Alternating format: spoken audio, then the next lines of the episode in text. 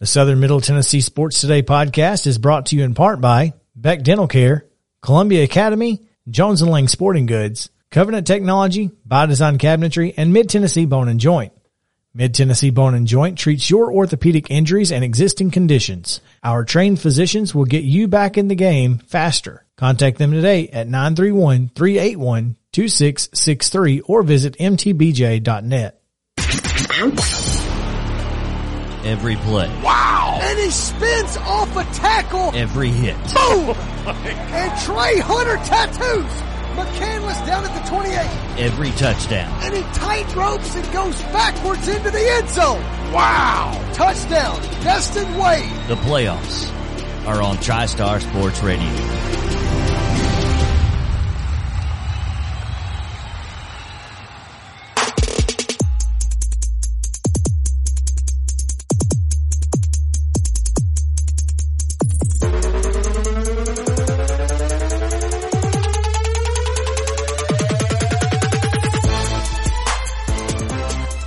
Morning and welcome to another edition. Southern Middle Tennessee Sports Today presented by Mid Tennessee Bone and Joint. Chris Yao along with Maurice Patton, JP Plant on the controls. It's Thursday, November 19th, as we are one week away from my favorite holiday of the year. The one where I get to eat the best food all day long, at least for two or three days typically. I don't know how y'all do Thanksgiving, but we typically eat it for two or three days. Isn't that the point? You create leftovers. That, that's the whole point. That's why there's so much food. that is the entire point for me, anyway. Because that that Friday afternoon turkey sandwich is on point every time, never fails. Anyway, a week away, and we got some football to talk about coming up tomorrow night, and we will do that. But first, good morning, Mo. How are you? What's going on? Oh, you know, I'm uh I'm here with you guys just hanging in, hanging out and hanging on. Jumped on uh the show before us and that was it makes me um happy that you and I get along. Same here. Trust me, I've worked with people that I don't that wasn't the case. I'm not sure I could do this show if, if we if we didn't get along as well as we do. So Yeah. I appreciate the fact that uh, that that we have that going for us. That being said, a couple of things that we need to talk about real quick before we get into football because we have a huge show for you. Um, the biggest show, matter of fact. Uh, we sorry, couldn't help it. Um, why don't let, let's put it this way? So we got Summit Beech tomorrow night, right? And we're going to talk about that for the majority of this hour. And with us will be Zach Womble from Main Street Preps. He covers beech. Obviously, we cover Summit, so there might be some head to head there. I don't know. We'll see. Not too soon. be curious. I, I don't think Zach is that confrontational. I'm sure. I hope, guess we'll see. I sure hope he is. um, but yeah, it's really going to be a good show, and you're going to want to stick around for it if you want to talk about high school football. But before we do that, we have some high school hoops coming up tonight, and we want to uh, make sure that you are aware of said hoops matchups. I will be at Independence tonight. They will take on Livingston Academy. And unfortunately, they will be without uh, couple of key pieces. without yeah some some certainly some key pieces as their head coach Brian Glazner will not be on the sideline. He is at last report still the head coach. Unfortunately, he's dealing with some family issues. There is a story on sm-tnsports.com. Also, last year's dynamic freshman guard Jalen Banks has transferred, and she will be uh, playing at Middle Tennessee Christian at some point. at some point. Not right now, though. We think she's ineligible. Yeah, Unless she moves, she would be ineligible, I guess. Um. So, yeah, that's uh, that's going to be big for Independence tonight. Where are you going to be? I'm going to be at Culleoka as the Warriors take on visiting Cornersville. Cornersville putting up those um, frequent flyer miles after having um, been over here on Tuesday night. Who did they play Tuesday night? Uh, They Corners- played Cornersville. Oh, they played no. County. That's Girls. right. You're right. I'm going to more to Culleoka, Moore County. That's correct. Cornersville is putting up the frequent flyer miles coming this way though because they are going to Mount, Mount Pleasant. Yeah, it starts to run together, man. And- I'm going to corner. I'm going to Culleoka for the Moore County game. I'll be And interested I'm to see how that interested- Moore County thing works out. Yeah, yeah. I'm interested to see the Moore County boys match up in particular, just because I, I, I, I need to interrupt you there because there's been a change in that. yeah, Moore I County just- boys are not playing. Lawrence County boys are coming up for boys. So you're going to have Culleoka Moore County girls, then Culleoka Lawrence County boys. And you're going to have a Lawrence County Culleoka JV boys before the girls game. That makes more sense. That's what we were curious about. because Moore County boys, what I was told is because of football, they weren't going to have enough Well, to field and the that team. made perfectly good sense. It just would have been nice for somebody to tell me before nine fifteen. Sorry to break that to you on the radio, but uh, yeah, That's good news, though. yeah. Good to So hear. there will be basketball tonight. at Culleoka. Um, also, Richland traveling over to Eagleville. That'll be a good one.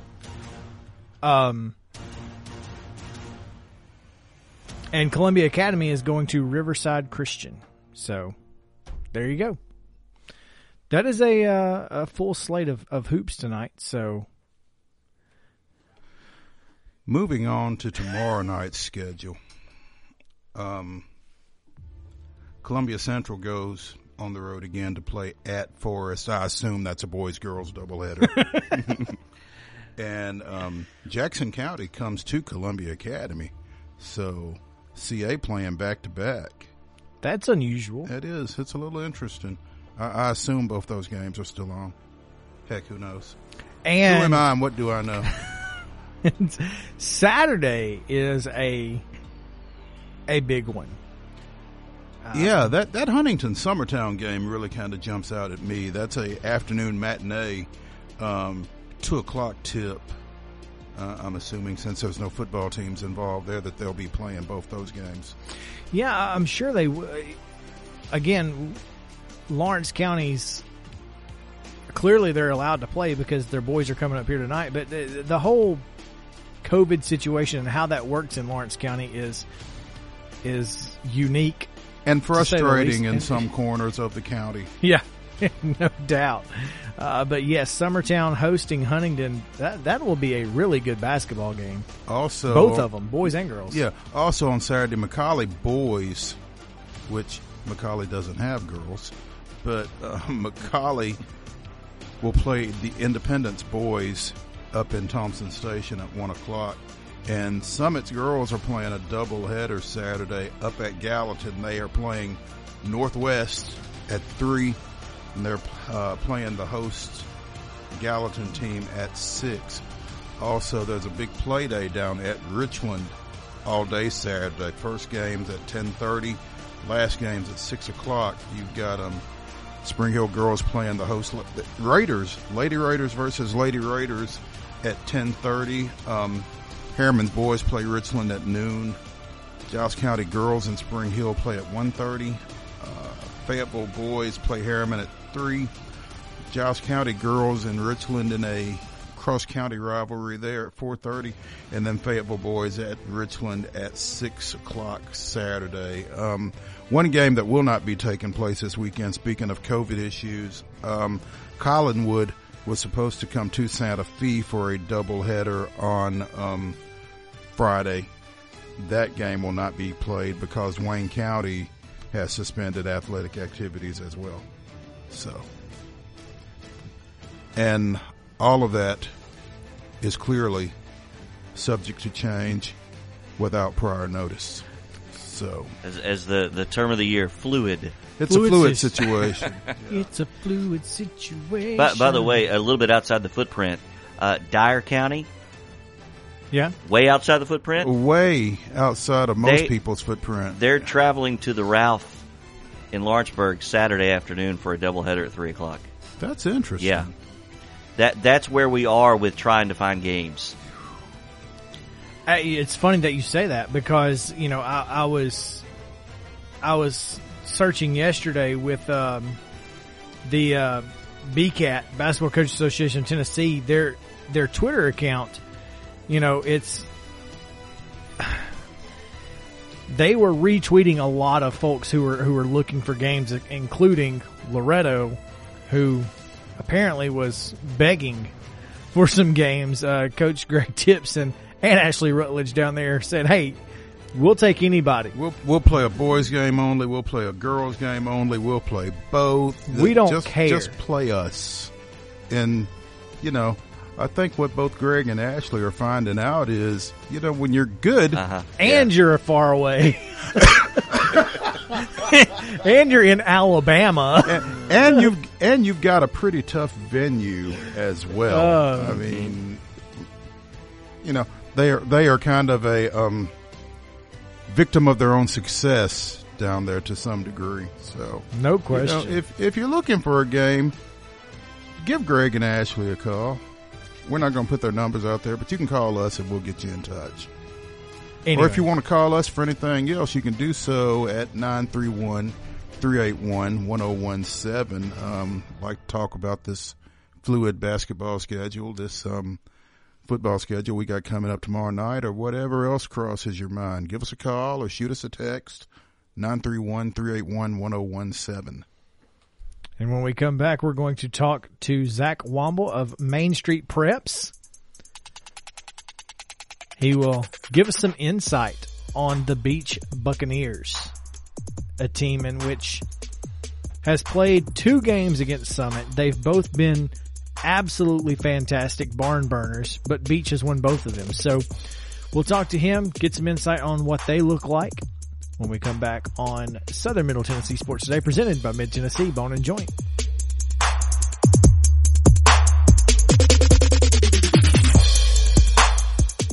Hey folks, while we take a quick break from the show, I want to tell you about our friends over at Custom Stone Handlers in downtown Columbia. Ned Rich and his team at Custom Stone Handlers believe in leadership. And outside of the military, our greatest leader building platform is sports.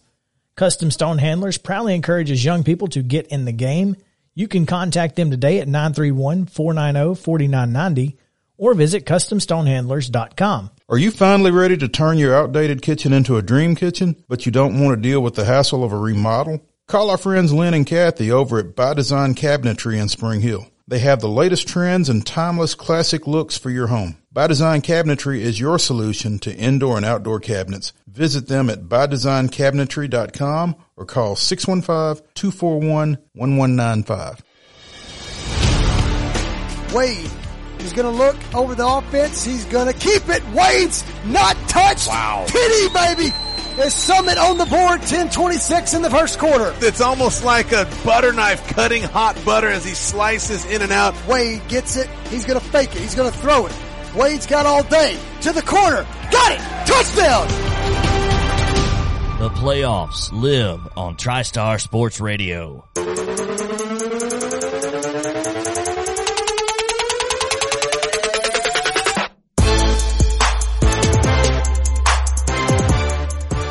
Welcome back into Southern Middle Tennessee Sports Today, presented by Mid Tennessee Bone and Joint.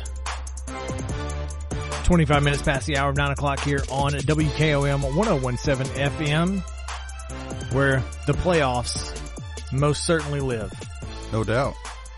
Yeah, no. because you will be able to hear said playoff game, the only one in our coverage area. the only game in town.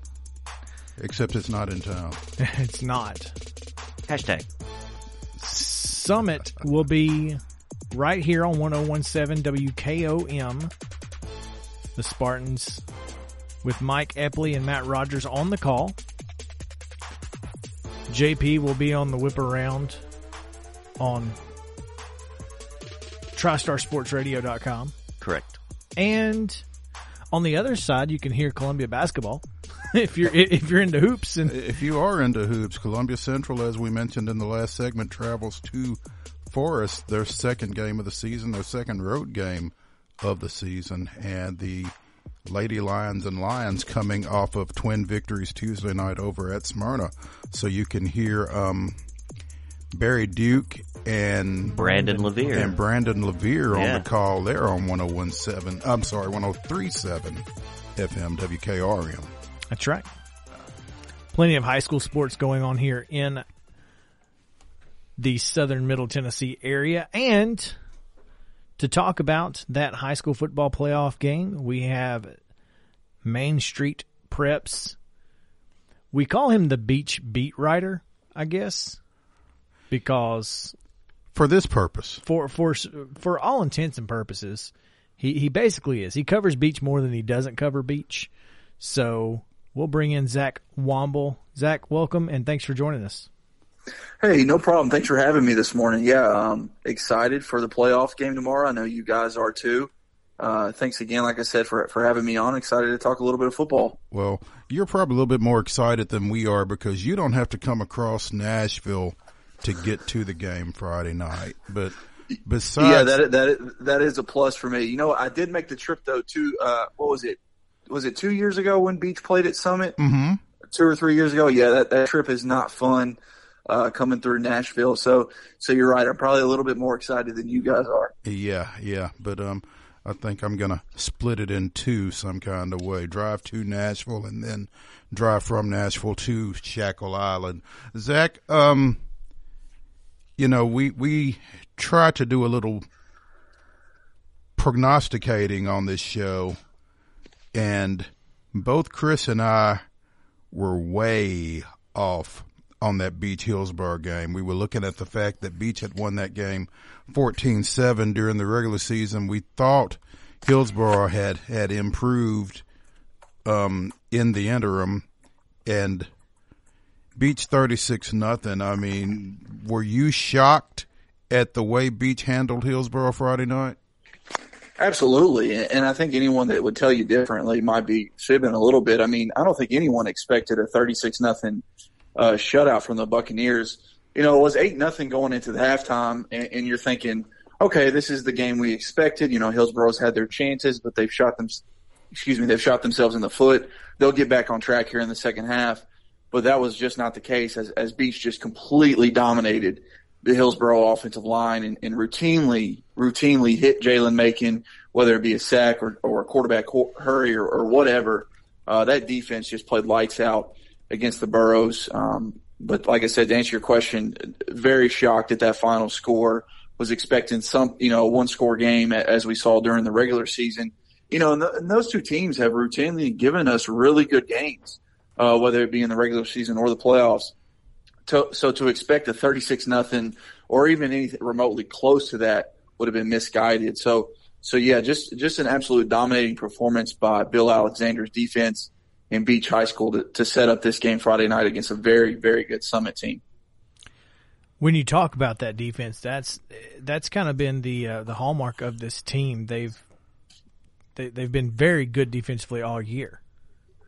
Oh, they've been they've been excellent all year. Um, you know, they they're giving up just 12 points per game on, on defense this year. Three times they have limited their opponents to less than 10 points, and then obviously last week's shutout uh, over the Burros, a really good offense. You know, this defense led by Carter Flat and Bronco Hanks has 68 tackles for loss and 23 sacks on the season. They they just do an excellent job of, of creating uh, pass rush from their defensive line and their secondary is solid. I mean, their secondary can cover. I think I think they showed that last week against the Burros. Now, I'll say this: their their cornerbacks were playing about ten yards off line scrimmage. You know, for obvious reasons, right? I mean, I think Anthony Crabtree has said this. You know, if he said it once, he said it a hundred times, which is we are never going to out athlete Hillsboro, right? Um, so he was giving them a cushion and, making Hillsboro beat them uh, with short underneath throws and making them drop the ball, and that that clearly worked.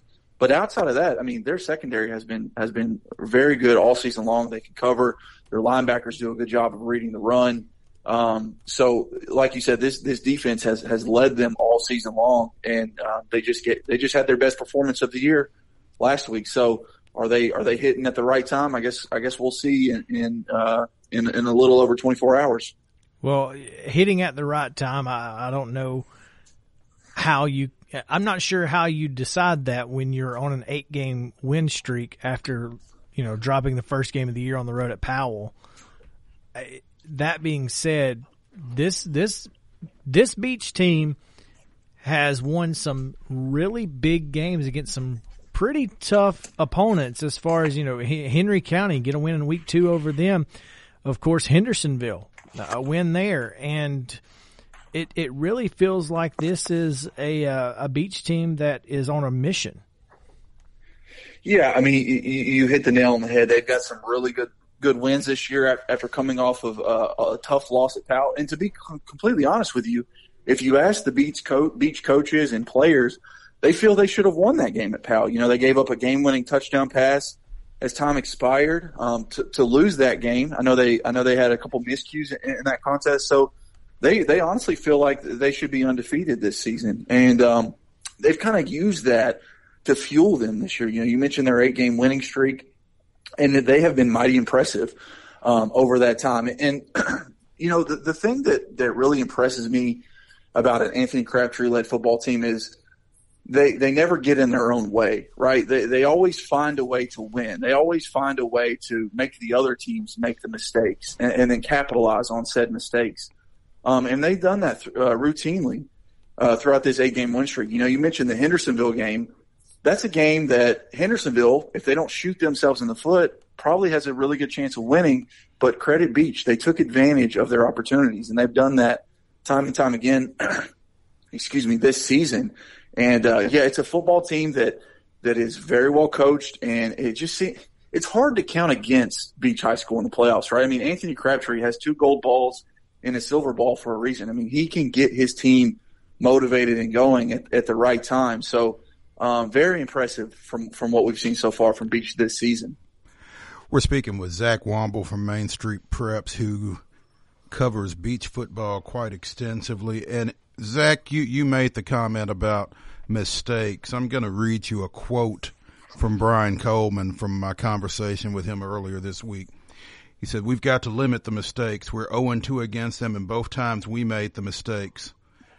Um, and he had basically said something that didn't get in here is that they don't make the mistakes. They wait for you to make the mistakes and they capitalize on them. So clearly that's, that's Beech's MO and it's not just their MO in their locker room. Other people realize that as well. And so, you know, obviously that has an impact on opponents. Absolutely. Absolutely. You know, they, they do a, a fantastic job of, of waiting for you to, to make that mistake as, as you just alluded to. And, and they jump on you and they jump on you in a hurry. And, uh, you know, it, it's it's pretty impressive that um, other teams know this, yet they still can't get out of their own way, um, and, and, they they understand what what Beech is trying to do. Yet the Bucks always find a way to to do exactly that, even when the other team knows it's coming, and that's just a sign of, of great preparation and great coaching on game day, right? I mean, I think I think many in Sumner County would agree that this staff at Beech High School is if not the best, one of the top two best in, in the county. I, I, would probably say that they're the best. Um, you know, I know, I know JP2 has, has got a, a, good staff over there, but they don't, they don't have the resume that this staff does. So, um, yeah, I mean, just they couldn't do a better job with preparation for their team. And, and you see that week in and week out.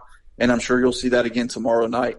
You know, when but you, you know what? Oh, Some, someone is going to test, is going to test them. I mean, listen, you boys know this better than, than I do, but the Wade brothers are they can make up for for a lot, right? Destin Wade, Mr. Football finalist for a reason. His brother Keaton Wade, four star linebacker. I mean, those guys are going to have something to say about tomorrow night, and you know whether do, someone do makes you, a mistake Do you want to tell not, him, or, do, or should I? Well, I'm I'm wondering if he knows something we don't. I'm cu- I'm curious. uh, Keaton Keaton had a foot injury at the beginning of the season, he's only played one game, um, which was one half of one game, which was like week seven down at Franklin County. We are not sure if he's going to be back at some point this football season or not, but, um, you know, he certainly is a difference maker when he is on the field. He just has not been on the field a lot for Summit this year. And so when you said that, I, like I said, I was wondering if maybe you had some intel that hasn't gotten to us. It certainly wouldn't be the first time this morning that's been the case. Listen, I, I uh, you know, I just I just assumed he would play. I, you know, I did a little bit of research um, on just on his foot injury and and seeing if he would come back. And I, I was I thought maybe, and I guess I read it wrong, but I thought he played. Uh, not last week, but a couple weeks ago. Obviously, that that isn't the case. He did. He Um, did play against Franklin County. He he caught one pass for a 21 yard touchdown, but that's the only time he's played this year. Well, well, maybe maybe that's what I saw um, that that led me to believe. But but you got to think, listen, guys. I mean, and, and last week's game was probably a little bit more uh, manageable than, than this week, right? Um, so so maybe that coaching staff is thinking, hey, we can't take any chances here. You know, Keaton, are, how are you feeling? Are you you know if he's eighty percent, say, and, and I don't know, you know, I have no idea, but. You got to think that's better than not having him on the field at all, right? I mean, heck, even if Against he's Beech, absolutely. Yeah. yeah, I mean, heck, even if he's sixty percent, that's that's better than not having him on the field at all. Even if he can only give you, you know, 15, 20 snaps, you're, you're going to take those 15, 20 snaps if you can get them. Now, um, how how severe is that foot injury? You know, I, I don't know the answer to that question, and and uh, you're obviously probably a little bit Neither looking do we. ahead. Do I'm sorry. We don't know the answer either.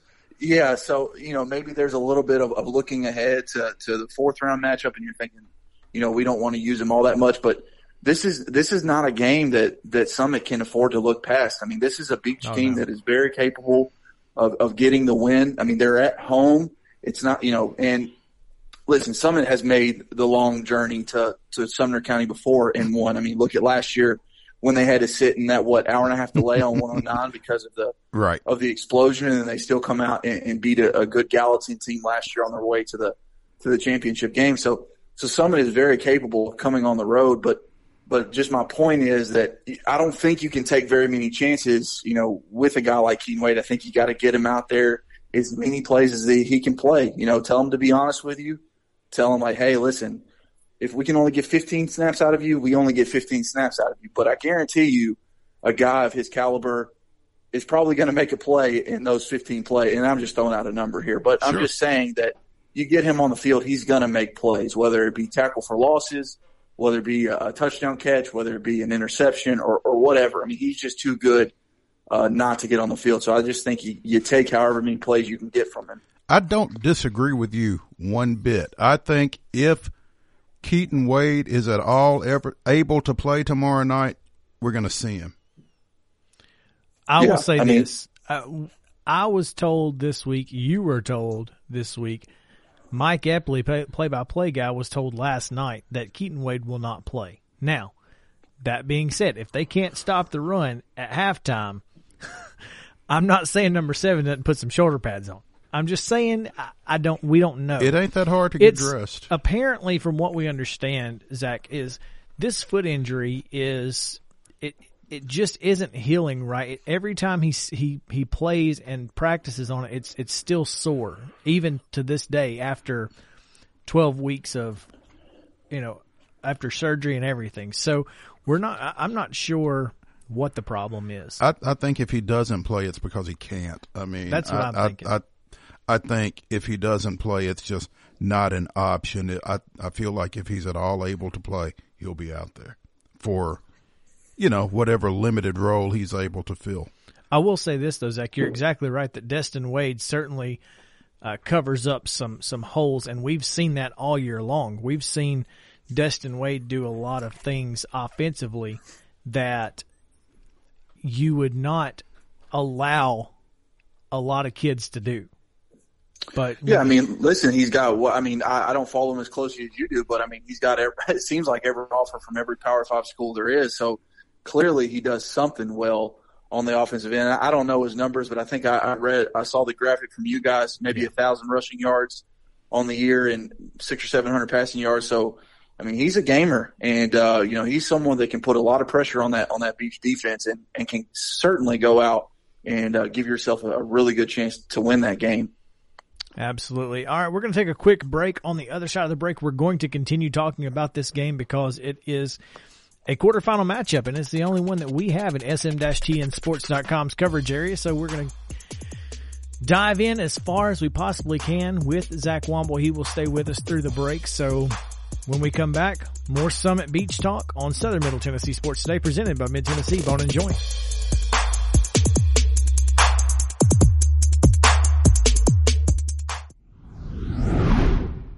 If you've listened to this show, you know Chris and I are always down for a good meal. Recently, we learned about Patio West in Spring Hill, and what a pleasure it has been. Their menu is full of seafood, burgers, and more, giving every member of your family something to enjoy. Be sure to go by Patio West Coastal and Comfort Eats located at 3011 Longford Drive in Spring Hill or visit patiowest.com and tell them the guys at Southern Middle Tennessee Sports sent you. When we're out covering sports in and around Maury County, communication between Maurice and I is absolutely vital to our success.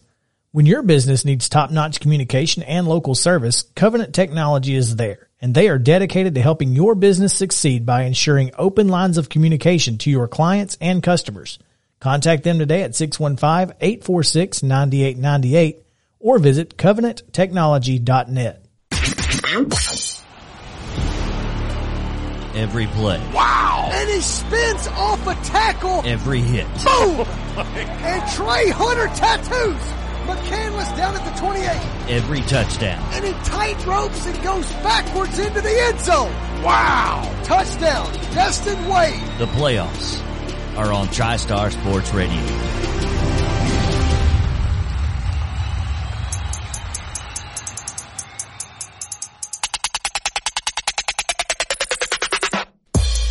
Welcome back into Southern Middle Tennessee Sports Today, presented by Mid Tennessee Bone and Joint. Chris Yao along with Maurice Patton. JP Plant on the controls. Still on the line with us is Zach Womble of Main Street Preps. 16 minutes to the top of the 10 o'clock hour here. Don't forget that if you've missed any part of the show today or any other day, you can hear it on our podcast. Wherever you get your podcast, just search SM-TN Sports Today. You can also find it on our website, sm-tnsports.com.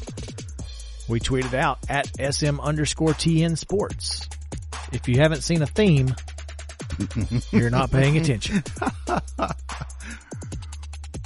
It's the KISS approach. Keep it simple, stupid. Keep it simple. Hey, um, again, we are joined by Zach Womble with Main Street Preps. Um, Zach covers Beech Buccaneers football extensively. And Zach, I am a little stunned that we got through an entire segment discussing this Beech Summit matchup and the name Tyshawn Jefferson was never mentioned. Yeah, he's a he's a uh, he's a ball player, Maurice. I mean, 1,100 yards on the season. Uh, you know, averaging 128 rushing yards per game, seven 100 yard games, and 13 total touchdowns in, in in just nine games played. He is he is their bell cow. He is a stud, as you would say, and uh, one and, and a kid that uh, could have very easily been considered uh, for a Mr. Football uh, semifinalist. He obviously wasn't named to that award. A lot of good, a lot, a lot of good players in 5A, but it just goes to show that uh, you know there there are so many good players out there that, that some can get overlooked, and I, I believe Tyshawn Jefferson was was one of those guys. I mean, he just he's a small guy, but he's quick, he's fast, he can he can hide behind those offensive linemen and, and, and can be gone in a hurry. Um, you're right. I mean, heck of a ball player that Tyshawn Jefferson is. And even in the offense that Beech runs, you know, in, in the wing T, part of the, um, part of the allure of that attack is kind of the unpredictability. You don't necessarily know where the ball is going to be. But again, 1156 rushing yards, 13 touchdowns. Um, Jefferson's going to have the ball the biggest part of the time for Beech offensively. I mean, is that, is that fair to say? Yeah, no, absolutely it is. Um, but listen, here's two guys that you got to keep an eye on. Okay, one being Patrick Hill. He's a junior, number 17. He's carried the ball 118 times this year uh, for six touchdowns, over 660 yards on the ground. And then Adrian Johnson, their senior, number 10. He only has 49 carries on the year, uh, over 350 yards, but 11 touchdowns. He's their short down back. He's their goal line back. He is a big, big boy. I mean, he's one of those guys that you saw when you were in high school and you're thinking, man, it's going to be a long night trying to trying to get this guy to the ground. You know, all he's missing is a neck roll for him to be completely intimidating. But uh, yeah, I mean, those three guys are, are definitely going to get the bulk of the carries tomorrow night. But you're right, Tyshawn Jefferson is their bell cow. I would expect to see him carry the ball, you know, anywhere from 15 to 20 times, maybe a little bit more. That's kind of been their mo this year. About about 20 carries is is, is what he's good for, and they want to distribute the rest to Patrick Hill and Adrian Johnson it's no secret, like you said, they are a running team first and foremost, but they have a quarterback in Xavier Jones that, that can throw the football if, if asked. Now, um, seven touchdowns to six picks. So you'd like to see, if you're Beech, you'd like to see those numbers a little bit better, completing just 57% of his passes. But he's got a new wideout this year. Andrew Page on the outside comes in from the basketball team. Andrew Page, about six five, can go up and get the football at its highest point usually a lot taller than, than most DBs. So, so really the game plan is just throw it up and see if Andrew can go out and make a play on, on, on uh, at the wide receiver position. But, but you're right. This is a, is a run first team that, that likes to give the ball to Tyshawn Jefferson. Between Beech's running attack, Summit's running attack, could be a quick ball game Friday night. You, you know what? I was, I was, uh, I was thinking about that. You know, those those football games where it's just nothing. Both two run teams go by in a hurry. Heck, we might we might get out of that stadium before nine thirty tomorrow night for for all we know. No, You're right. I mean, two two teams that like to run the ball notoriously, and uh, yeah, it, like you said, it could make for a quick night. It's kind of like going to a Braves game when Greg Maddux was starting. There you go. Yes, exactly right. o- over with very quickly. yeah. If you if you were at that 2017 game, the 21-16 matchup. It was also a quarterfinal matchup. That was back when Summit was still running the wing tee itself. Mm-hmm. I'm pretty right, sure. Right. I'm pretty sure the game was over before nine, because it was a yeah. it was a three touchdown game, and Summit had the ball uh, with a chance to win the game. Going uh, had it about about midfield, and they fumbled and and Beech ended up winning, but that was a quick ball game. I expect this one to be very similar. I guess the 45-42 triple overtime game was not quite so quick. It was probably nine o'clock when overtime started, though. I, I, don't, I don't remember, I don't remember that one. Uh, but I definitely remember the 2017 game. And you guys could probably help me on, on the name, but I, I believe Summit also had a, a Mr. what should have been a Mr. Football finalist or semifinalist that year at running back. Uh, Ty Carter. Ty Carter. Yeah, and, and yep. I I he think he actually missed that game. He had um injured his knee late in the regular season. He was a finalist though, so um so your recall is correct on that one, sir. Yeah. So uh, y'all listen. What that tells me right there, and you mentioned the 45-42 game. We get good games between these 2 teams, mm-hmm. so I don't think there's any reason to expect anything like last week um, from both teams. I, I, I you know I put out my my pick'em column this morning, and uh, you yeah, know, I read I think it. it's gonna it's gonna be a one possession game, guys. I mean, I really really believe that. I mean, these two teams are just so good, and and whoever comes out is going to give what I presume to be Henry County. You know, they play Northeast tomorrow, so that's you know that's going to be a a game. We'll see, I guess. But I presume to be Henry County. game. That's a great way. It'll be a that. game. It'll, There will be a football game. It'll played. be a game. I like that. There will be four quarters. Yeah, well, maybe there will be four. yeah, but you know, you know the the shame of this though, Zach, is either you or Chris and I have to go to Paris. are going to have to go to Paris next Friday night. Yeah, well, I, will be a little bit closer, but it, it's not, you know, it's not like, you know, it's, I'm saving much time. It's still a two plus hour drive for me. So I can only imagine, you know, a little over three hours for you guys if you guys end up having to go. Yeah, that's just, that's, there, there's no easy way to get there. There, there is no easy way to get there. No. Uh, made the trip two years ago to watch Beech, uh, fall 14 to seven in a rain game. Um, you know, so at least I was, I was, uh, I was given a good game to watch. So, you know, maybe maybe we'll get the same courtesy this year. Whoever has to go up there. Absolutely, I've never been to a football game up there, but um, obviously that's a great ball club, a great program, and would um would enjoy the opportunity to make that drive. But first things first, before we go to Paris, we have to go to Shackle Island. That's right. Hey, real quick, Zach, I have you know you mentioned in your column about the first time that Summit has played back to back games all season. in the first two rounds of the playoffs, which is wild. But Beech has also had some open dates this year, uh, four in the regular season. Is that right?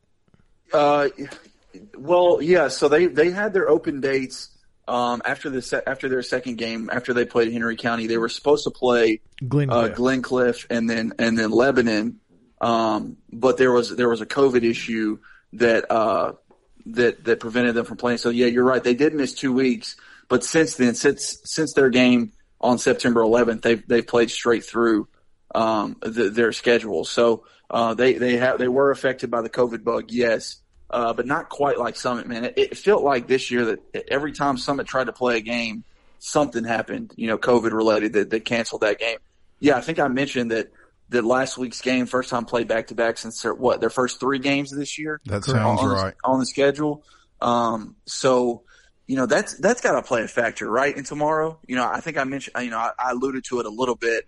Those columns aren't super in depth, but um, you know, I alluded to the fact that what does that mean for Summit? Well, it probably just means that they're a little bit more rested than Beech is. Uh, but Beech have, has been in tough games this year. They've they've been battle tested, and, and I'm not sure you can say the same for Summit. You know, just looking at their schedule, I think one win, only one win over a plus 500 team this year, and that was in week one against a good Independence team.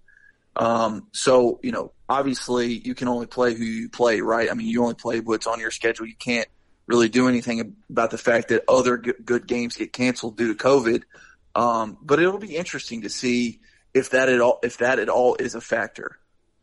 Uh, you're right. That, and I think I think you are right in that Summit is a little bit more rested. We we talked about that with the Hillsboro matchup. We thought that because Hillsboro had not played the first half of their season, they would have been a little more rested. Clearly, that didn't matter.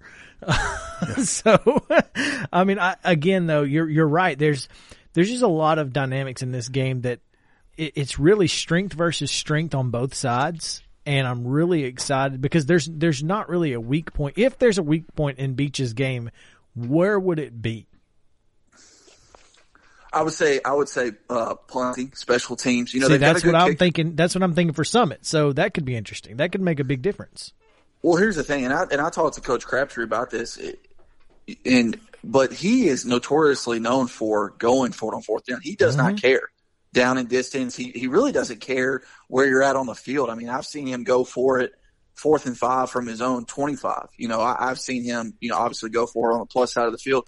He is not afraid to go for it on fourth down, and I think his team responds to that, and I think his team understands that and knows that we've got a coach that that is going to let us play play our game and is going to put the onus on our shoulders to come through and, and and and get it done. And so, you know, Beech for the last I don't know, I've been around them since 2017, and they've never really had a great punting game. Um, and so they've always they they've don't get to just- practice it a whole lot. Right, you, because they're they, they'd rather go for it, right? Um, but you know, kicking game, they have a, a solid kicker in Kevin Figueroa, Figueroa, who who played soccer, who who can connect from, you know, probably 30, 35. So you know that that right there at the high school level will get the job done if needed. Um, but if if I had to say there was a weakness anywhere, it, it would be punting the football. Interesting.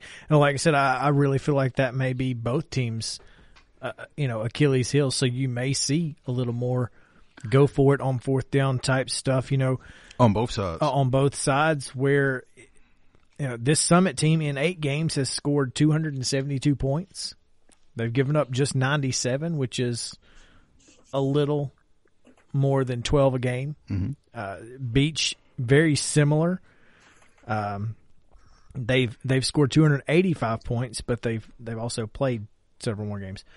Um, I'm just really interested and excited about this football game, and we will be excited to be there. You can hear it on WKOM.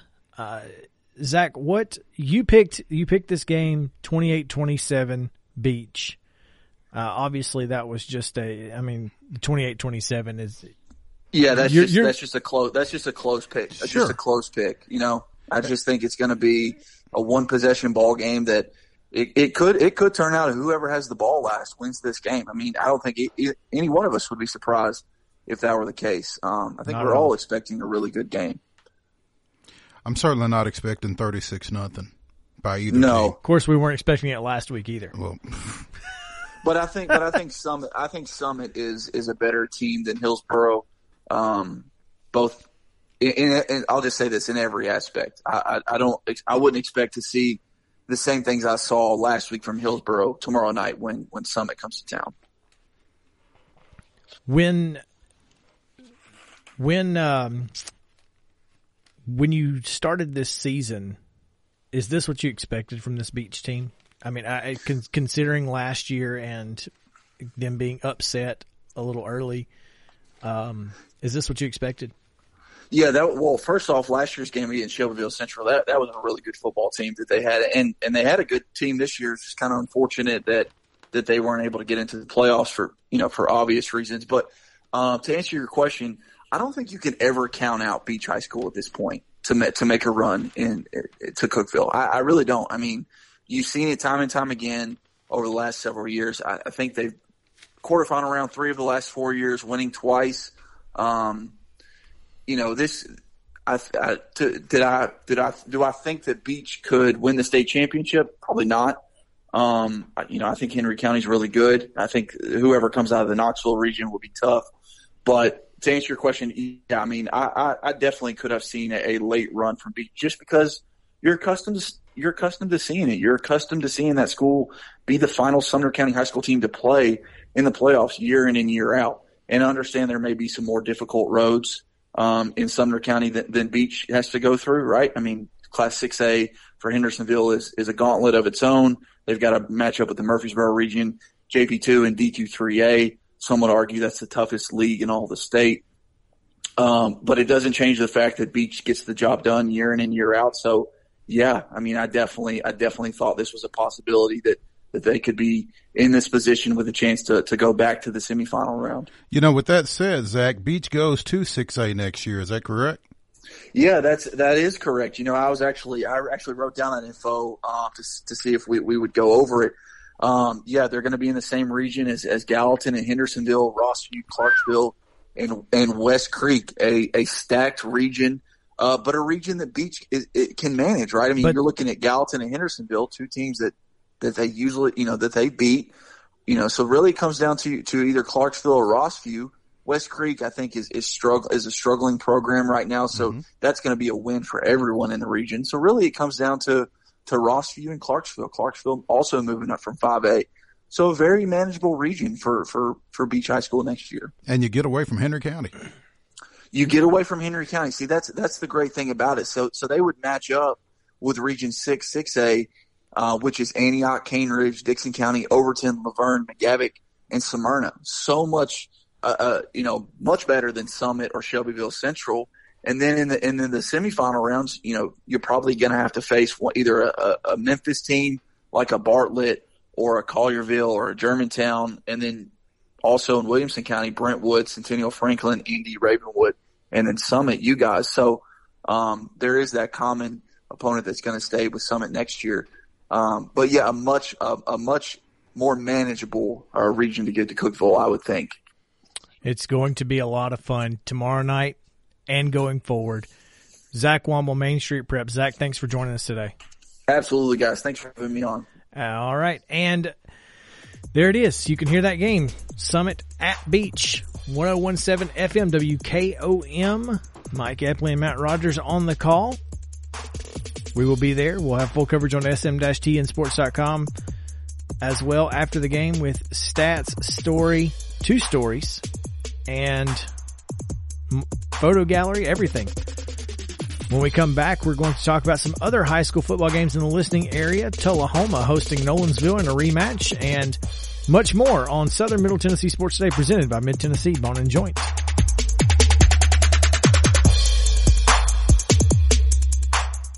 The Southern Middle Tennessee Sports Today podcast is brought to you in part by The Rock Place, Custom Stone Handlers, Covenant Technology, By Design Cabinetry, and Mid Tennessee Bone and Joint. Mid Tennessee Bone and Joint has been the official sports medicine provider for Maury County Schools for more than 40 years, specializing in orthopedic injuries. Their OrthoQuick walk-in service lets you bypass the ER. Visit them online at mtbj.net. Every play. Wow! And he spins off a tackle. Every hit. Boom! Oh and Trey Hunter tattoos McCandless down at the 28. Every touchdown. And he tight ropes and goes backwards into the end zone.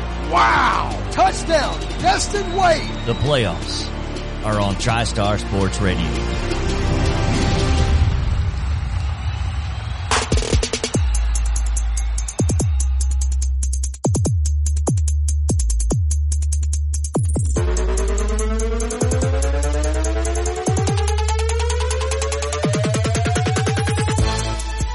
Back into Southern Middle Tennessee Sports Today, presented by Mid Tennessee Bone and Joint. Chris Allen with Maurice Patton, JP Plant with you right here on WKOM 1017 FM, seven minutes past the hour of 10 o'clock in Columbia, Tennessee. And it is a beautiful day here. 58 degrees and sunny outside the window here at Front Porch Radio. Lots of lots of high school football to continue talking about here in this hour. We will have Jesse Smithy from Five Star Preps join us. He uh, he covers the eastern part of Tennessee, and Like a blanket. yeah, eh, very very little gets through the cracks over there at Five Star Preps. They do a great job, and I, I really am excited to get his take on some of these cross matchups with one of these games that we're about to mm-hmm. talk about, the Tullahoma Tullahoma Nolensville game. They actually go east, and they will get the Greeneville Elizabethton winner, Elizabethton, the defending 4A state champion. Elizabeth, the defending 4A state champion, which defeated Nolensville in last year's semifinals to get to Cookeville and that matchup with Springfield. So could be a rematch looming, potentially. I think Tullahoma will have a lot to say about that. a lot to say about that. My expectation is uh, this is obviously this is a Tullahoma team like we haven't seen in in a, in a long in a long time. Yeah, um, you know, we've talked on these same airwaves about this Tullahoma program and the fact that they went 0 and 10 back to back years not too long ago. And to see them sitting here at, at 12 and 0 right now and, and in the, um, state quarterfinals. And as an odds on favorite, really, to get to Cookeville. Again, I just think it speaks volumes about the job that, that John Olive has done down there, and not just here of late, but um, I I think that it shows that that slump that they went through was the exception, clearly, and not the norm. And it's as I've talked with there are there are programs that you just expect to see in these situations over the long period of time across the mid-state, and I think Tullahoma is one of those. They've they've been they've had a lot of success over a a long time frame, and you know for them to be here in the grand scheme isn't that surprising. It's just that they had that slump not too long ago when they battled back. They had a um, Mr. Football semifinalist, the running back Jacoby Thomas, who um, it's pretty well set the tone for them offensively, I think, and in all likelihood will continue to do so. I would think. That's that that's a likely scenario. Um, first quarterfinal appearance since 2018. Uh, before that, their last quarterfinal appearance was in 2010 when they lost to Columbia Central, as the Lions were en route to a state title. There you go. Um, but you're right. This John Olive team is special. Their last quarterfinal appearance ended um, in a loss to Maplewood six to two. I don't know who got the save. I bet somebody went yard late though. It was probably a walk off grand slam. I, I don't know. Um, Man, I don't expect this one to be six to two. I don't think this will be six to two. Um, Greg Maddux ain't walking through that door. You know, And Uh, or- and, neither are the Sheffield brothers, Jordan and Justice. Uh, I was But there will be a Sheffield on the field. I was gonna say Dewan Brazelton He- ain't walking through that Ja- door. DeWan, DeWan Brazelton ain't walking through that door. Now, Jackson Sheffield, the youngest of the three Sheffield brothers, of that little mini clan there, does play football as well. He is a running back and um, has had a nice little year for them as well. So, uh, Tullahoma defeated Nolensville earlier in the year. This is a rematch between two. And and wasn't that four long ago. 4A It was just three weeks ago. Is that all? It was uh, the 23rd of October, and it was a 29-14 win. You know, and you've seen you saw that Nolensville team earlier this year against Spring Hill. I did, and, and I wasn't overly impressed. That being said, I think they've gotten a lot better since that. I think it was mid November, or I'm sorry, mid September game. Hmm. Yeah. um, it was no, it was September fourth. Labor Day weekend. Yeah, third third game of the year, uh, two possession game. Again, I think Spring Hill's better than what I thought they were, and two, you know, Nolensville has gotten better since then. So Well, now Nolensville also has a loss to Columbia Central they do. since then. That that is that is a, a a not good loss for for a Nolensville.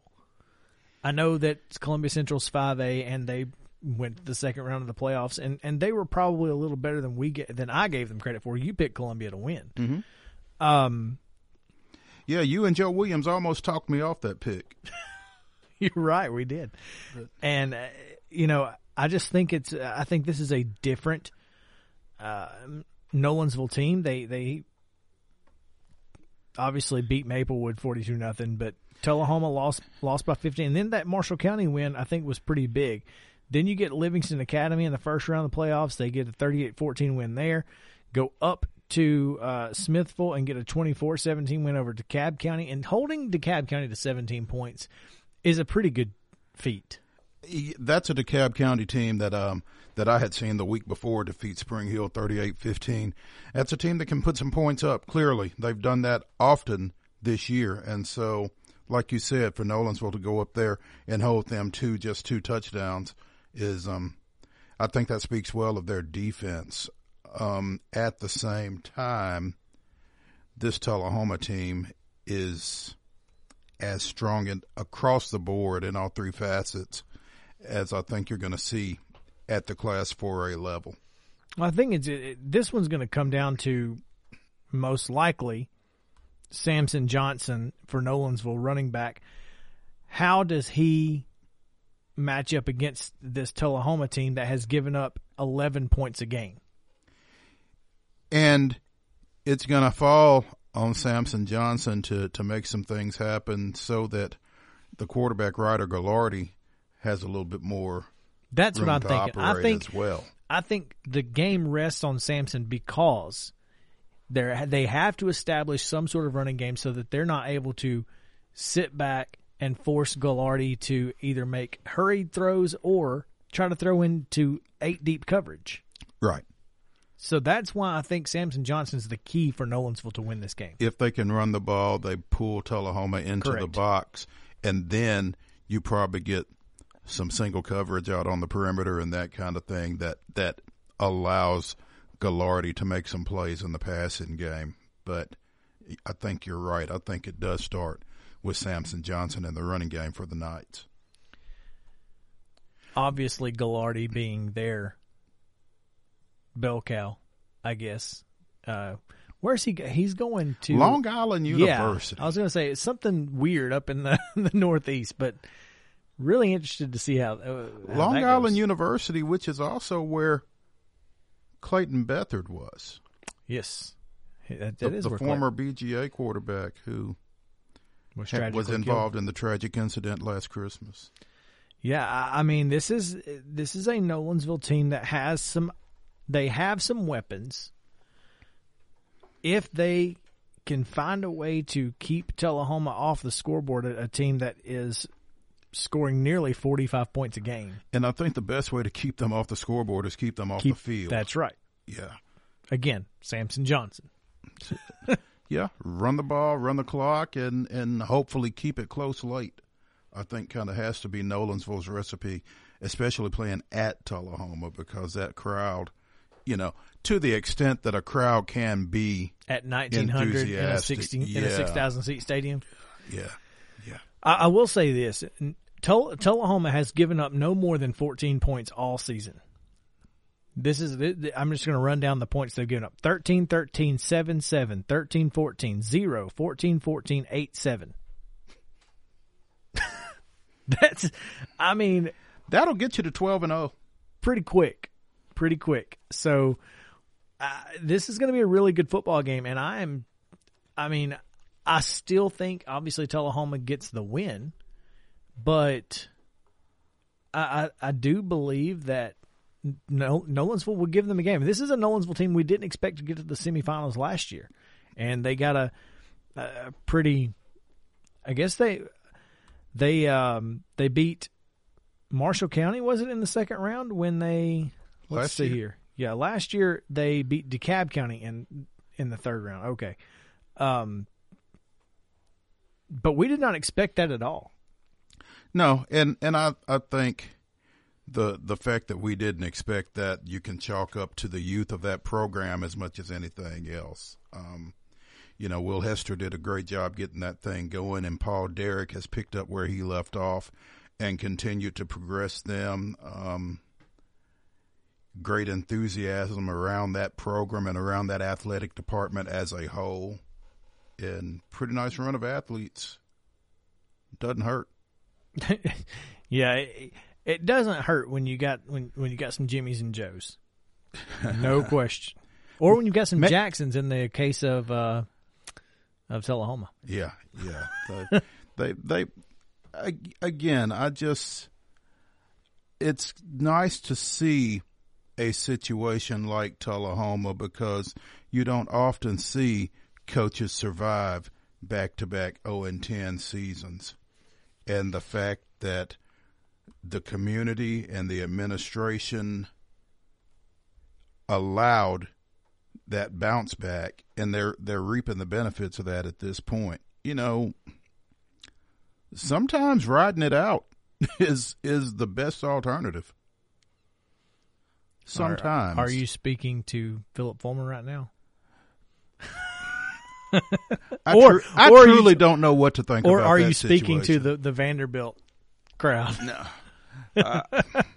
I was speaking strictly of the Tullahoma Oh, okay. situation. Okay.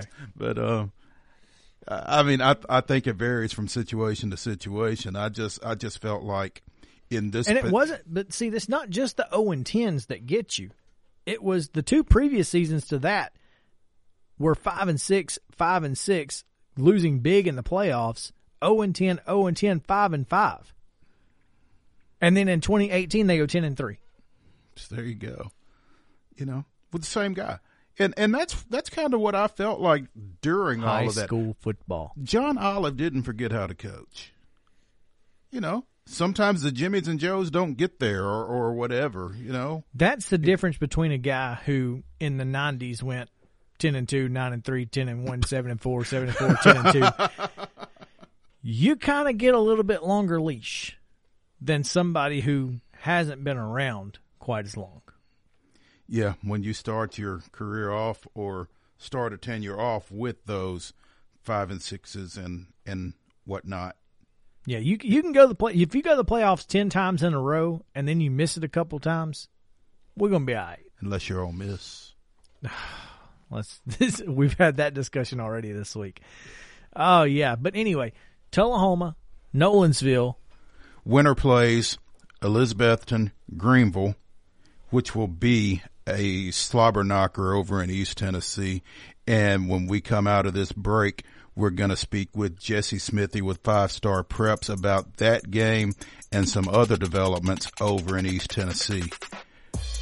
Stay with us. We'll be back on Southern Middle Tennessee Sports Today, presented by Mid Tennessee Bone and Joint.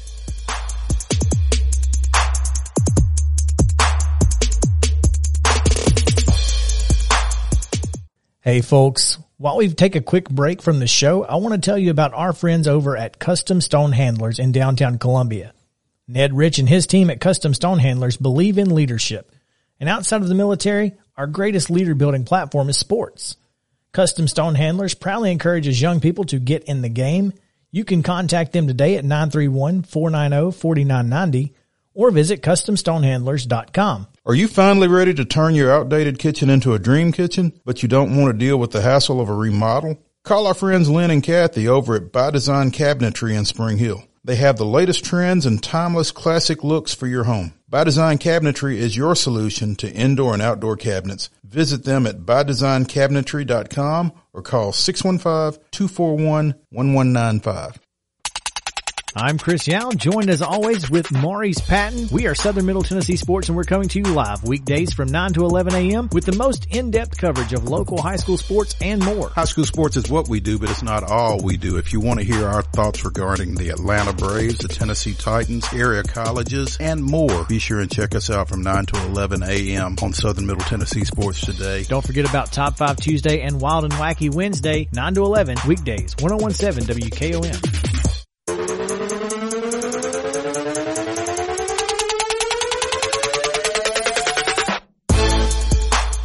Back in to Southern Middle Tennessee Sports Today, presented by Mid Tennessee Bone and Joint. 24 minutes past the hour of 10 o'clock. A Thursday of high school football coverage. Plenty of it to talk about as the quarterfinals of the state playoffs will commence tomorrow night and everyone knows who they're playing now. That wasn't the case up until 5 p.m. on Monday when our friends over at Maryville got word of who their opponent would be. And it was it, it was a bit of a, a, a hassle getting that figured out. We were just interested our friends over at Five Star Preps were invested. And Jesse Smithy joins us now from Five Star Preps. And I am, I will just say this. I, I read some tweets, Jesse, and I know you were uh, a little anxious throughout the day on Monday, no? Well, a little bit because we were told all along that we would probably know sometime around lunch on Monday, maybe a little bit before. And so when you have a story of this magnitude, you put everything on hold, right? You're Mm-hmm. not you're not investing your time and your energy into any other big projects. And during football, we have a lot of responsibilities during the week, just things that we we put our time and energy into to, to put on our website. So I'd put everything on hold. I was just always looking at my phone all day long on Monday, and it just it just became one o'clock. Then it became two and three, and I I try not to bug the TSSAA because I know if if something's causing a delay, that means their hands are tied. I mean, they're they got something on their plate, right? And so I just try to send a a cordial text to a couple people at the TSSAA saying, "Hey, you know, you think it's going to come soon?" And they just they really can't give me a definitive answer. And this thing eventually just bled into the the the the dinner hours of Monday night over here in, in the Eastern time zone, and so finally, I don't know, sometime around six o'clock Eastern, uh, we get the word that Dobyns Bennett is going to get pushed forward, and it was an unbelievable story to think that if you are McMinn County, you are the team that is disputing this this cancellation of the game from Friday night, hmm. that you don't have all your information ready. It, it, if I'm them, I want all my ducks in a row. I want every bit of information in the TSSAA's hands, 8 a.m., 7 a.m., whatever, Monday morning. And when you read the press release from the TSSAA and Bernard Childress, it says that they didn't get the information that they needed from the McMinn County Health Department, which is just unthinkable in this situation. And there's been stories that have come out in the aftermath saying, oh, well, the health department sent it at 7 p.m. Monday night. Well, it should have been sent in at 7 a.m. Monday. In, in that community, when this football means everything right now, everybody's got to be on board. And it just wasn't the case. And so for just lack of information or whatever, uh, Dobyns Bennett gets to advance, and that's just the unfortunate byproduct of this COVID 19 season that we're in. It's going to be a story that we tell for a long time, and and unfortunately for these kids, they're not going to have any type of finality to their season. They're always going to think back on 2020 and this great team that they had with Division One prospects all over it, of what could have happened. It's a tough situation, as you said, Jesse. Um, you know, I'm I'm just kind of at a loss when when when you lay out the totality of it. Like you said, mm-hmm. if McMinn County's health department got their paperwork in at 7 p.m., you know, what were they doing all day Monday to not get that done any any sooner? Well, here's the thing, Bo. We don't we don't really even know for sure, and, and I've been told that it's not the case that the TSSAA even received that information at 7 p.m. Yep. Yeah, uh, that they even received it at all. At all. At all. So it's just um, it's a story that's kind of got some weird layers to it, and I know the coaching staff is frustrated. I know obviously the players are just. You're a teenager. You can't process this. You're told all along that if you you blood, you bleed, you sweat, you cry, you get through the season and all the practices that you're going to be rewarded somehow, and and they're not. And so this the teenagers have to be beside themselves, but just the fact that some people in their community didn't have their back or made these things more difficult for them or made obstacles for them to be able to play play this game is is hard for teenagers to digest that and to think of it rationally. I mean, I'm sure they're going to carry a lot of resentment over this uh, into their lives going into the college years. You know, Jesse, I have to think based on again the the letter from the TSSAA that they asked for the protocols that McMinn County had been observing with regards to COVID and preventing spread and that kind of thing, that if there was a delay in that communication coming from the McMinn County side, I, I have to wonder if they were, you know, in line with everything that they needed to be in, and maybe they, for lack of a better word, got a little exposed right there with the process. When you look at the statement that Bo Cagle, the head football coach at McMinn County, put out. He mentioned the protocols that they followed all season long, and then it seems like here at the 11th hour, when they discussed all the steps and, and measures that they took, here at the 11th hour, something had changed. Some kind of protocols had changed within their county that maybe they weren't following or maybe they weren't privy to or knew about. Mm-hmm.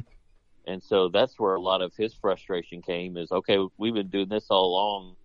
Now somebody's telling us we were supposed to have been doing this. What gives?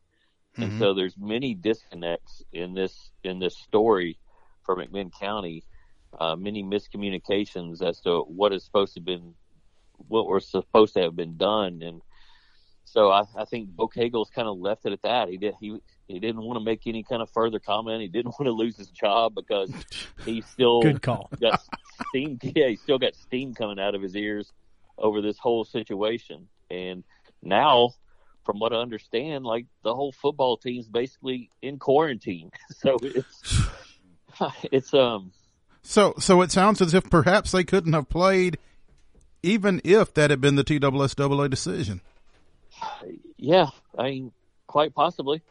And um, so there was a lot of finger pointing and bad mouthing that spewed out on Twitter, as you guys can imagine. Oh yeah. Um, and it's uh it's been kind of an ugly scene in, in, in regards to that from really the whole weekend into Tuesday, parts of Wednesday, and I feel like the waters have kind of calmed a little bit. I'm sure it'll get kicked back up on Friday night, whether McMinn or whether Dobyns Bennett wins or loses at Maryville uh, McMinn County is gonna.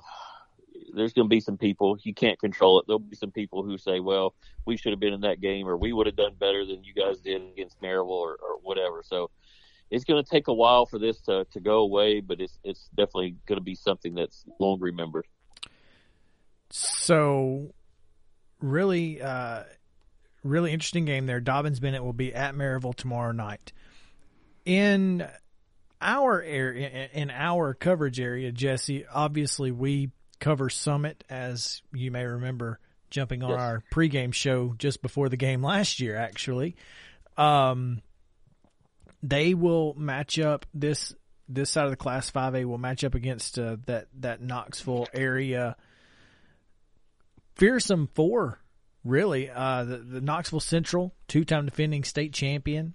Uh, they play they they play host to South Doyle, and then of course Knoxville West hosts Oak Ridge.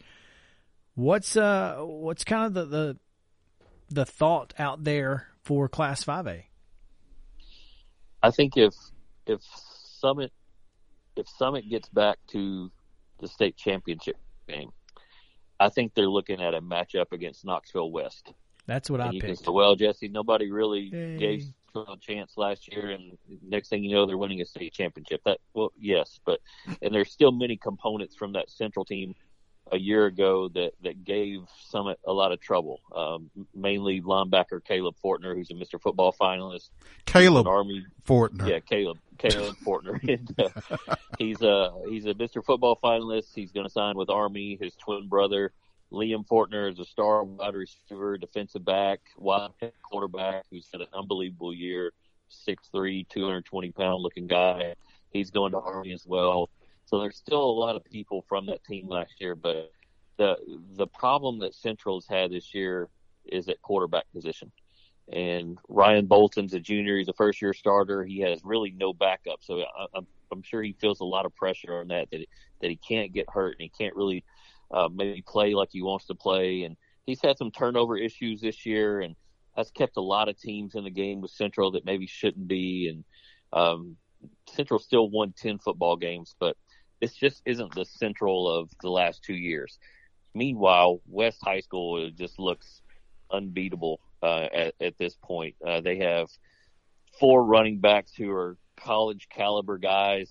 They have one sophomore who's just an absolute burner who's averaging 15 and a half yards a carry.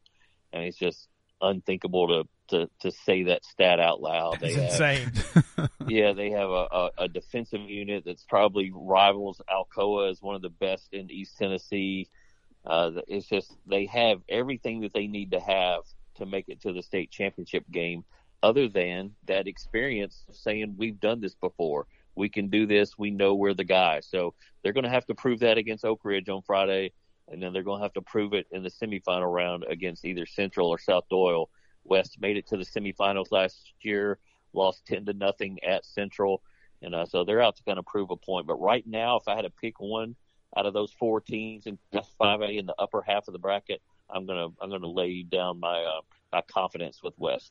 That's who I picked in the beginning of the playoffs. Uh, I said Yeah, this was West's year to do it, and uh, really should be a lot of fun to watch that, that continue out. At the same time, you know, again, Central, two-time defending state champions, had a um, had a coaching change over the off season. Bryson Rosser, the um, former Tennessee State quarterback, uh, departs that position, and it seems as if you know, quarterback situation notwithstanding, the Bobcats haven't missed a beat. Well, the, his defensive coordinator Nick Craney, who, who's been such a pivotal kind of building block on that state championship success, he took over the program, so he knows the blueprint that's been in place at Central the last few years. Now he's not the energetic, charismatic personality and other figure kind of head of the program type of guy that Bryson Rosser was, where Bryson could get people to believe in themselves whether they had the talent to do it or not. Nick Craney's going to try to beat you with uh, X's and O's. He's going to try to beat you with kind of that calm, steady demeanor on the sideline, and uh, the fact that he knows he knows how to make adjustments in game. And so it's it's a little bit different feel over on the sidelines uh, this year. But again, just having so many carryover type players from the last couple of years has really helped propel this team. And uh, that defensive that defense that they have is is really really stout. And if if Central can get to the 20 point plateau in any game, they have a really good chance to win. Just before this segment, Jesse, we talked about Nolensville traveling over to Tullahoma. They get the winner of Greeneville and Elizabethton. Elizabethton, the defending state champion. Uh, what are your thoughts on that game? Uh, it should be should be a cruise control game for Elizabethton. I know in the past, and when you look at this game on the paper, it's really intriguing, right? I mean, Greeneville won state championships in 2017 and 18. They have some really nice players. They they had another winning year last year, made a deep run last year. They're nine and three this year. They just upset Anderson County, but when you look at Greeneville on the field, they have a small sophomore quarterback and they are really, really young on defense. And we're talking about an Elizabethton team that's won 27 games in a row. They have two Mr. Football finalists on offense at quarterback and a dual threat quarterback in Bryson Rollins and a wide receiver in Parker Hughes, who's a Division One prospect. And so when you factor in the tail of the tape, and they've already won this game. Yeah, I mean it's it's a it's a big mismatch. I mean, Elizabethton's beaten Greeneville, as you mentioned earlier in the season. I think it was a 44 to 10 correct uh, decision, and and Greeneville they've gotten better since then, but not good enough to, to win this game. It would take something crazy like their quarterback for Elizabethton getting hurt or some just something wild to happen for for this game to to go in Greeneville's favor. You know, um, we're speaking with Jesse Smithy from Five Star Preps, and Jesse, you talk about this Greeneville team in particular having won back-to-back state championships. A lot changed in that program after that second state championship. Right. They lost uh, Caine Ballard, who'd led them to four state titles in ten years, plus a runner-up finish in that in that decade as head coach, and his son. Cade Ballard is now one of the starting quarterbacks at Army. He was a two-time Mr. Football winner, and they lost uh, Cameron Height to Wake Forest and Dorian Goddard to Virginia. So, and a, and a few linemen to the Division One ranks as well. So, this is a team that's just replete with uh, with FBS or really even FCS talent. Uh, but it's a it's a good solid four A football team at Greeneville this year with a lot of potential for 2021 and 2022 success. Now, how does that go over when you talk about the fact that they had won four state championships and had a runner up finish in a 10 year period and you know, this year they're probably going to be a quarterfinal out. I'm, I'm curious, how does the community receive that kind of thing? Are they football smart enough to know, hey, this is a young team, or are they, you know, clamoring for changes to be made? How is that going over up there? No, see, like Caine Ballard, the head football coach that we are talking about, who's, who led them to this this new heights. He left after 2018, so then they promoted Dan Hammonds, an assistant, to head coach, and then he last year, I think, I think they were used to winning the state championships. They they're not used to losing region games, and all of a sudden they they're losing to Elizabethton. I think there was some frustration last year because there were still a lot of pieces left over from the 2018 state championship uh, in the lineup to to really think that okay, Greeneville could at, at least make it to the 4A state final in 2019 and see what happens. Maybe they maybe they eke one or they steal one somehow. So it was a little bit of a change last year in that community to to not see them getting to that state championship game and seeing their rival Elizabethton go on to win a state championship. So then Dan Hammonds, after one year, calls it quits in June, in early June, which is just horrible timing. I mean, obviously everything's going on with COVID, and we don't know if the season's going to happen or nobody's been able to practice or do anything. Well, he stepped down, and so the program's in flux. Is like just coming off of a a weird year, and now COVID, and now we lose our, our head coach. So they promoted Eddie Spradlin, who's a longtime defensive coordinator uh, under Caine Ballard and Dan Hammonds to, to head coach, and that really steadied the waters. And it's a knowledgeable football community up there, so I think they knew what was going on, what type of talent that they had this year, and so I haven't heard anybody complaining of, oh, we're underachieving this year. This, you know, this is a team that should be winning. I think that community knows football, and I think they know that they're a year or two away from from competing for state championships again. All right, there you go. This is why we bring you on the show, Jesse. You bring a wealth of knowledge from that area, and uh, he, here's some knowledge that I can give you as, as far as East Tennessee goes. Alcoa is the favorite in the eastern side of the Class 3A bracket. They may not. ju- They may not just be the favorite in the eastern side Yeah, of the a- Class that's a- Three A bracket. Yeah, that's a heck of heck of a limb that you just got on. There, right? That's what I got. That's all I know. yeah, you- you're out on that limb with about a million other people. Uh, Oh. It's it's uh it's an Alcoa team that is as deep in college talent as I've seen, and I've covered Alcoa I think since 2002. Really, since they become this ultra elite program, perennial state title contender type of program, and I think back to the mid 2000s when they had guys like Ray Sykes and Brandon Warren and Dustin Lindsay and Randall Cobb and all these guys that ended up being, you know, great players in their own right in college. And this team this year has five, seven guys who could, you know, go on to a big time college football. And uh, Gray Carroll, defensive lineman's a Mr. Football finalist. He's going to Georgia Tech. You got Isaiah Cox, uh, wide receiver, defensive back, even though he's hurt for the rest of this postseason, uh, is going to possibly sign with Cincinnati, who's what a top 10 team nationally. And there's many others on the, on the lineup as well that just bring eye intimidation right when you see them.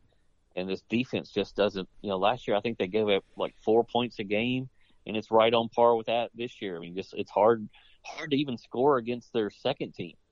Uh, you think late in the game when, you know, the starters are out and the other teams leaving their starters in, they still can't score.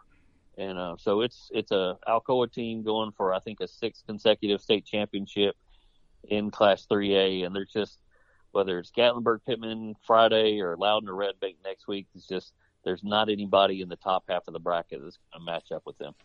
My takeaway from all of that, Jesse, is man, you're old. 2002, huh? I know, man. I got a few gray hairs poking up in the follicles here and there, and kids are getting older. So uh, when you when you talk about that wealth of knowledge, this is only because I've been around for so long, and uh, and that's a good thing and a bad thing sometimes. One day you may join the ranks of the TW, TSWA Hall of Famer, Mo Patton. Until I that know, time, I mean, it's just it's a it's an honor to be on the phone with, with Mo Patton. it until that time we will continue bringing you on and uh, we appreciate your knowledge and uh, what you bring to high school football in that part of the state we appreciate everything you've done for high school sports man and your time this morning yeah, again, thank you guys for letting me join. And I'm, I'm being sincere when I say it's an honor to be on with Mo. I've known Mo for a long time. I've always respected how he goes about his work and, and doing it the right way and, and what he's done for so many years. So uh, I know I told you through message, Mo, but congratulations again on getting that Hall of Fame honor, buddy. You deserve it. Thank you, Jesse. I appreciate that. And um, thank you again for coming on with us this morning. Absolutely. You guys take care. You too. all right on the other side of the break we will tell you who we picking well we got some picks to make we'll talk a little bit about those games and what we expect out of those games on the other side of this break. It is 14 minutes to the top of the hour of 11 o'clock. Stay tuned on Southern Middle Tennessee Sports Today presented by Mid Tennessee Bone and Joint.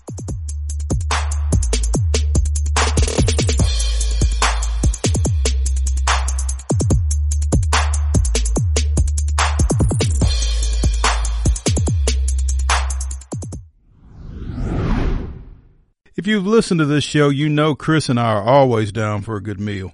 Recently, we learned about Patio West in Spring Hill, and what a pleasure it has been. Their menu is full of seafood, burgers, and more, giving every member of your family something to enjoy. Be sure to go by Patio West Coastal and Comfort Eats located at 3011 Longford Drive in Spring Hill or visit patiowest.com and tell them the guys at Southern Middle Tennessee Sports sent you. When we're out covering sports in and around Maury County, communication between Maurice and I is absolutely vital to our success.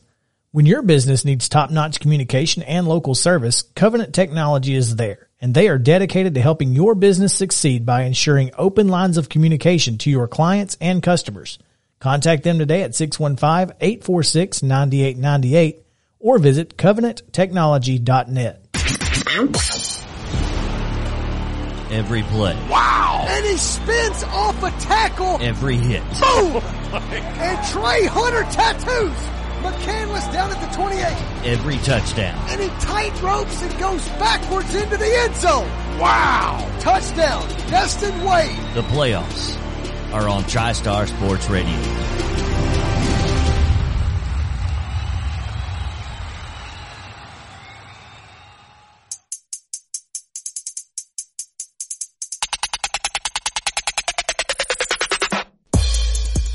Welcome back into Southern Middle Tennessee Sports, presented by Mid Tennessee Bone and Joint. Chris Yao along with Mo Patton and JP Plant. 11 minutes to the top of the t- 11 o'clock hour. And we have, again, let, let, let's go over one more time. Can we go over the uh, high school basketball schedule for the rest of the week? I will Do you know what it is? I, I know what we. Take two. I, yeah, exactly. This is kind of why I want to go over to make sure everyone understands what we understand at this point. Subject to change. Asterisk schedule subject to change. Tonight, Columbia Academy travels to Riverside Christian. Mount Pleasant hosts Cornersville. Culleoka boys will host Lawrence County. Culleoka girls will host Moore County. Independence will be at home against Livingston Academy and Richland travels to Eagleville. That is tonight. All of those games can be found throughout southern middle Tennessee. Get out and support your teams. Now, we did speak with Chris Pointer yesterday, and if you are planning to go to a Maury County event, Public school event. public school Yeah. MCPS athletic event. Yes. The tickets are available. Is it? He said two per participant. Two per participant, whether that be player, cheerleader, coach. coach. Yeah. But do you have to get the? We didn't ask this. Do you have to get the ticket from said player, or is it just that's the number? That's the number, but you have to be on a list. Right. That's what it is. You have to be on the list. There So- will be a list at the front gate. If you are not on it, you will not be admitted. So you have to be on the list. So you got to make those arrangements ahead of time. I, I'm on the list. Or Back, maybe. backstage at the. Uh, Are we, are we going to have velvet ropes Yes. at uh, the entrance to these gymnasiums? yes, that's exactly what we're gonna have. But I'm on the list. And then obviously you have to um, do the temp checks and that kind of thing. But but you have to be on the list to to be admitted, and and you will be asked strenuously to wear a mask at all times while on the premises. So so take all that into consideration as you are making your plans to attend Maury County Public School athletic events this winter and tonight. So who's at home? Culleoka's at home. Mount Pleasant's at home. That's, it. Okay, tonight. Tonight. All right, let's make some picks. And JP, your show tonight at five o'clock. TriStar Sports Live. Will you be uh, doing some similar things? What some uh, some picks? yeah, will you be asking your I- your guests? Um, I, I don't. Un- unfortunately, we won't be there because Yeah. we'll be at basketball be, games. be busy. Um, I don't know if we'll make our picks uh, tonight. Um, we'll probably uh, probably save that till tomorrow. Okay, so we'll do that We'll, on. we'll reconvene with our high school uh, Six picks, o'clock. Yeah, tomorrow evening. So All right. yeah, we'll uh, we'll we'll broaden our wings this evening. Um, and uh, I will encourage folks to go back and listen to today's podcast to get your picks. Number two overall pick, James Wiseman. Number one was not LaMelo Ball. It was not. It, it was Yeah. Anthony. It was um, Anthony Anthony Edwards. Edwards. Edwards. Yeah. And we're not talking ER and Top No, Gun. no. Anthony Not Goose. No, not Goose. No. But yeah, I thought that was interesting. And and the Celtics now have two Tennessee guys, Yep. Grant Williams and the Vanderbilt And kid. Aaron Nesmith, Nesmith. That's right. who is widely considered the best shooter in the draft. sniper. He Mm-hmm. said he called himself a sniper. And he is. Anyway, I'm really interested. I thought that was cool. I, you know, as a semi Celtics fan, um, Boo. Really excited about Grant Williams and I uh, don't want to take any extra time, but where did that come from? I, much like I never had an NFL team, I never Uh-huh. had an NBA team. I just I grew up loving Kevin Garnett, And it was a Kevin Garnett year. and I was a Kevin Garnett fan. And then when he and Rondo and Paul Pierce and all those guys, Ray were, Allen. Ray Allen were at were the Celtics. I was like, Good team. yeah, we'll just we'll stick with the Celtics. They got some history, and uh, I guess And they got some dudes. so. Well, I mean, even after Yeah. they were, you know, I've been I've been a Brad, the uh, the Brad, um, gosh, what's his last name? It, Their coach, Coach, current, coach. from Butler. Oh, the dude from Butler. yeah, and I can't call his name. I can't. Anyway. either. Yeah. Brad, Brad from Stevens. Stevens. Brad Brad, Stevens. Stevens. era has been really fun. So, uh, really like that dude and hope it continues. But yeah, now Grant Williams, Tennessee. So, another reason to like the Celtics for me. There you go. Um, and I know that that just makes PK real happy. just another one. Just another one. Right. Uh, Mo, let, us go through a couple of uh, of local ish high school games. Moore County at Fayetteville. You think Moore County can get a um, can get can get a win here? I do. I like the Raiders in this. I game. do too. I think I think this is Moore County's game to lose. Um, other than that, Franklin and Brentwood. You know, as I've mentioned yesterday when we spoke with Admirals coach Donnie Webb on Coach's Corner, uh, I picked against Franklin in each of the first two rounds of the playoffs, and I'm 0 for 2 picking against the Admirals. And I'm going to set myself up for 0 for 3. I'm, I'm taking the Bruins in this one. They got a lot to play for, and not just in terms of the postseason. Uh, I'm going with Brentwood here. Absolutely, I, I think I, I think you're right. I think Brentwood gets the win, but it'll be a good one. It'll be better than the last one they played. Put it that way. All right, and finally, the game we will be at Summit, traveling to Beech. What are your thoughts on this one? Man, listen to Zach. Obviously, we all knew this was going to be a close ball game anyway. We all expected a close ball game. Um, Zach feels pretty good about Beech. I feel pretty good about Summit. I'm taking the Spartans on the road to finally break through against the big, the Buccaneers. 0 and 2 lifetime against the Buccaneers once in the quarterfinals three years ago. For that that one four matchup at Beech where it went to triple overtime was Crazy, sounds like. absolutely nuts. And that was with a really good Summit team that ended up being fourth in that region. Um, this one is a much better Summit team.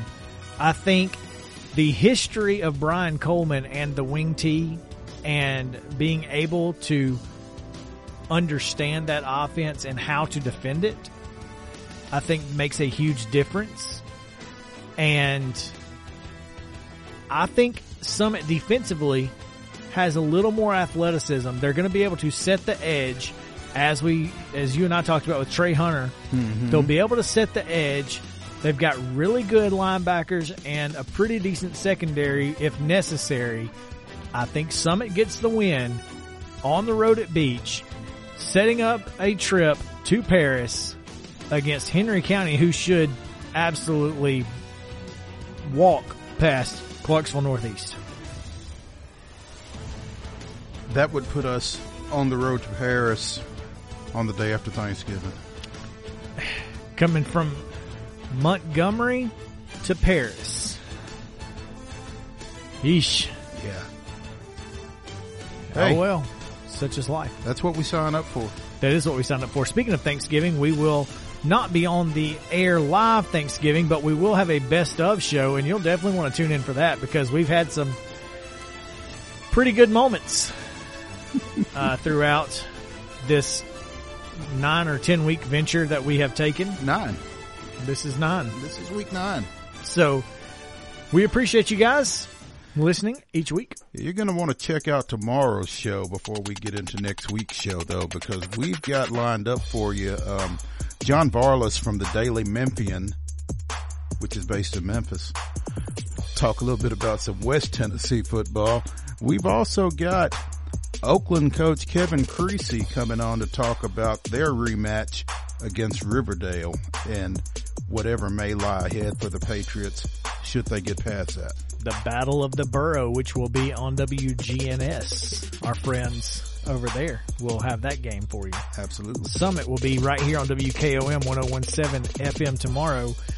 Pre-game starting at 6 o'clock with JP.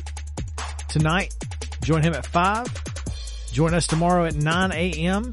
on WKOM. This is Southern Middle Tennessee Sports Today, presented by Mid Tennessee Bone and Joint. Stay cool, Columbia.